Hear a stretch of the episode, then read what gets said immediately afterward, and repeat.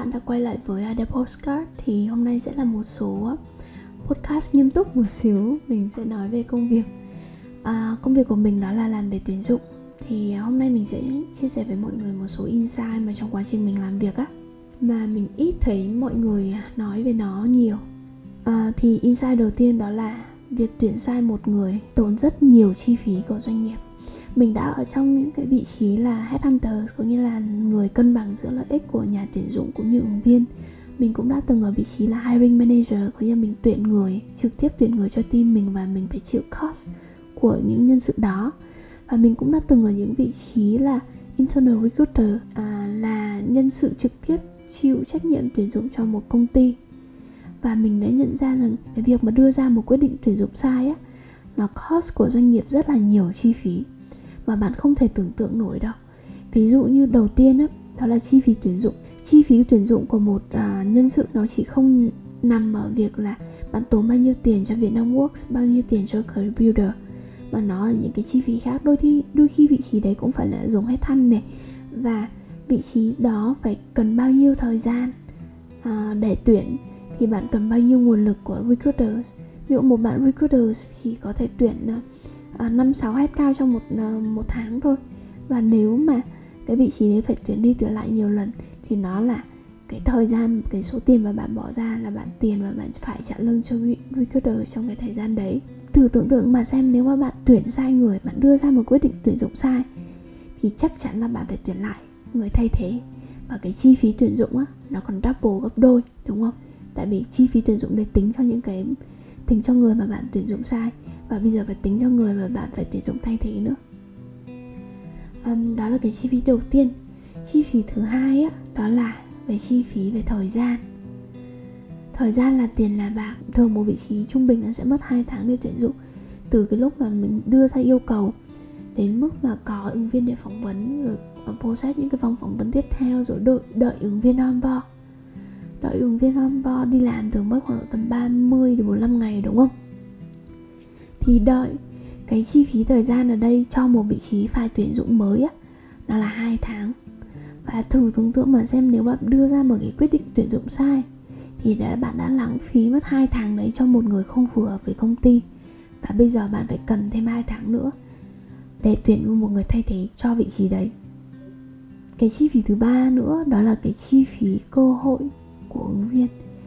Nếu mà bạn uh, có nhiều ứng viên cùng chọn cho một vị trí đi chẳng hạn thì nếu mà bạn chọn sai một lần, thì có nghĩa là bạn đã mất cơ hội để có những ứng viên khác tốt hơn cho vị trí này, hoặc là có nhiều ứng viên khác tốt hơn cho vị trí này.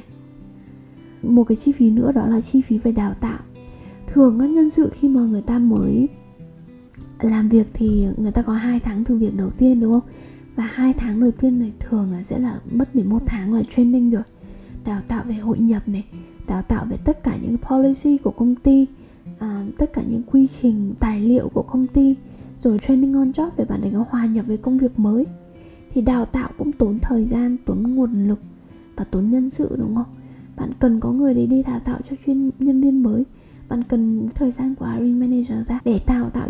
Thử tưởng tượng mà bạn đào tạo cho một nhân viên trong vòng 2 tháng uh, và sau đó họ nói họ không phù hợp với công việc hay họ có một cái offer mới họ nghỉ thì hai tháng đó của bạn đã lãng phí và không thu lại một kết quả gì cả.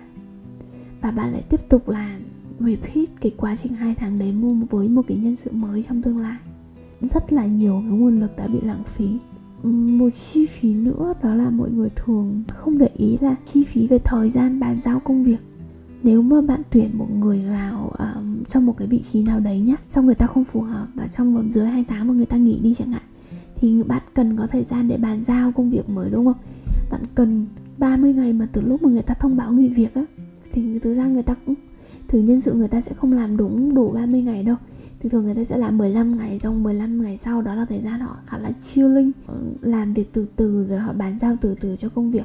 Thì vì ai cũng expect là họ sắp nghỉ rồi nên là cũng không giao nhiều việc cho họ nữa đâu. Và họ mất khoảng 15 ngày để bàn giao công việc mới. Và những cái người mới khi mà vào á, họ cũng rất là mất thời gian để catch up về công việc phải follow up về những ở cao cũ, những cái task cũ. Thì đó là một là một cái chi phí khác và doanh nghiệp cũng phải chịu.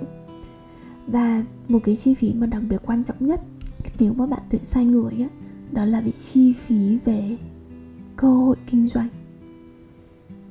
Tuyển sai người, nhiều khi nó sẽ khiến bạn phải thay đổi cấu trúc cả một team, thay đổi cả kế hoạch kinh doanh của một team. Ví dụ như bạn đang planning là à năm nay mình có hai hết cao như vậy thì mình sẽ mở được những cái khách hàng này những cái business này. Và mình cứ đinh ninh là ok nhân sự của mình sẽ có thể handle được. Và mình sẽ thay đổi ký hiệu kinh doanh. Mình tập trung vào những khách hàng lớn. Nhưng đùng một phát nhân sự của bạn uh, thấy không phù hợp uh, nhân sự của bạn muốn nghỉ thì cái việc mà bạn này muốn nghỉ sẽ khiến cho cái business plan của bạn cái kế hoạch kinh doanh của bạn đôi khi nó cũng phải thay đổi hoàn toàn. Đó là một cái chi phí cơ hội rất là lớn thì mình giải thích với mọi người những cái chi phí mà doanh nghiệp phải chịu để mọi người có thể hiểu hơn được. Tại vì sao? Những doanh nghiệp lớn, các công ty lớn hoặc những cái công ty mà hướng đến cái sự ổn định, hướng đến sự phát triển bền vững, họ rất là khó trong việc tuyển dụng nhân sự cho họ. Mình là người đã trải nghiệm cái việc mà tuyển sai người nó ảnh hưởng đến một business như thế nào và mình làm việc với những cái khách hàng rất là lớn và mình hiểu mình biết họ khó tính consultant của mình đôi khi á cũng rất là hay than là ôi tại sao khách hàng tuyển khó như vậy? Khách hàng họ cân nhắc rất là kỹ khi chọn một ứng viên. Uh, nhiều khi với hai một ứng viên ví dụ ứng viên tụi mình gửi qua một ứng viên khác mà cũng agency khác gửi qua họ cân nhắc từng tí một. Đặc biệt là cái việc mà bạn ấy có thể gắn bó lâu dài với công ty hay không bạn ấy có thể phát triển lâu dài với công ty hay không bởi vì nếu mà một bạn ứng viên vào làm chỉ được vài tháng 6 tháng đến một năm á rồi bạn ấy nghỉ á là công ty lại phải tuyển lại từ đầu. Và cái chi phí mà mình đã nói thời gian ở uh, cái giai đoạn đầu á thì nó phải lặp lại một lần nữa. Nên mình mặc dù mình biết là khách hàng của mình uh, khó tính trong việc tuyển dụng họ cân nhắc từng yếu tố một và họ đưa ra quyết định tuyển dụng rất là khó khăn. Nhưng mà đâu đó mình cũng hiểu bởi vì họ thấu hiểu được cái việc mà cái chi phí, cơ hội một một doanh nghiệp phải mất khi mà tuyển sai một người như thế nào. Và họ chắc chắn không muốn đưa ra một cái wrong hiring decision. Tuyển một người vào rồi họ lại nghỉ. Không một doanh nghiệp nào muốn như vậy cả.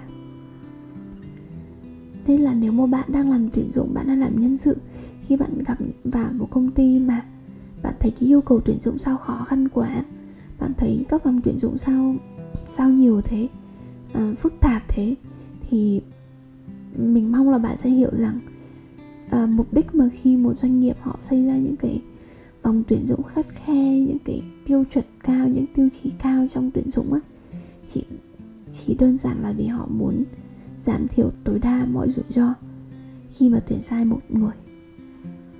Thì đó là cái insight đầu tiên. Mình không nghĩ nhiều người um, nhận ra mà mọi người chỉ nhìn thấy cái biểu hiện bên ngoài rằng có những công ty họ có đến năm sáu vòng tuyển dụng.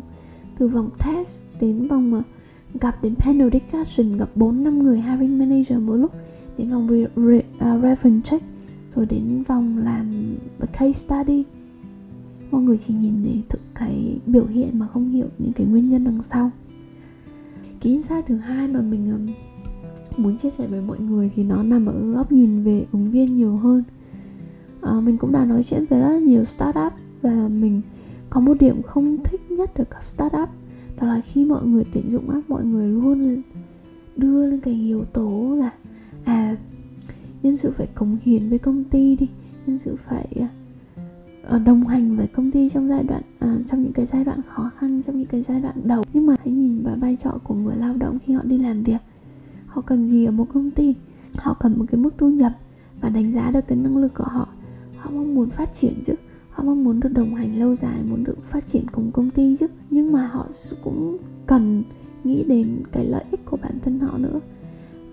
Đó là lý do vì sao mà mình không thích khi mà startup luôn promote là à bây giờ startup phải như vậy nên uh, nên là nhân sự cũng phải uh, gồng gánh cùng với startup cũng phải theo startup ở những cái giai đoạn đầu mình thì luôn tin vào win-win solution giữa cả hai bên nếu mà bạn là chủ doanh nghiệp á bạn thử tưởng xem bạn có nhân viên bạn trả lương cho họ một uh, một khoản nào đấy và bạn yêu cầu họ đồng hành với bạn trong những cái giai đoạn khó khăn.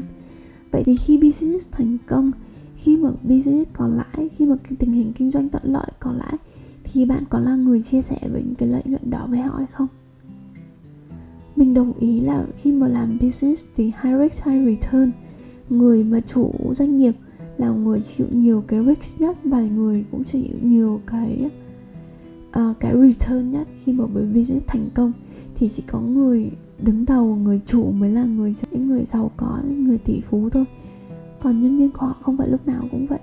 Nếu mà bạn đang là startup bạn yêu cầu nhân viên của mình những điều gì thì hãy nghĩ đến việc là bạn có thể cho nhân viên của mình những điều tương tự hay không.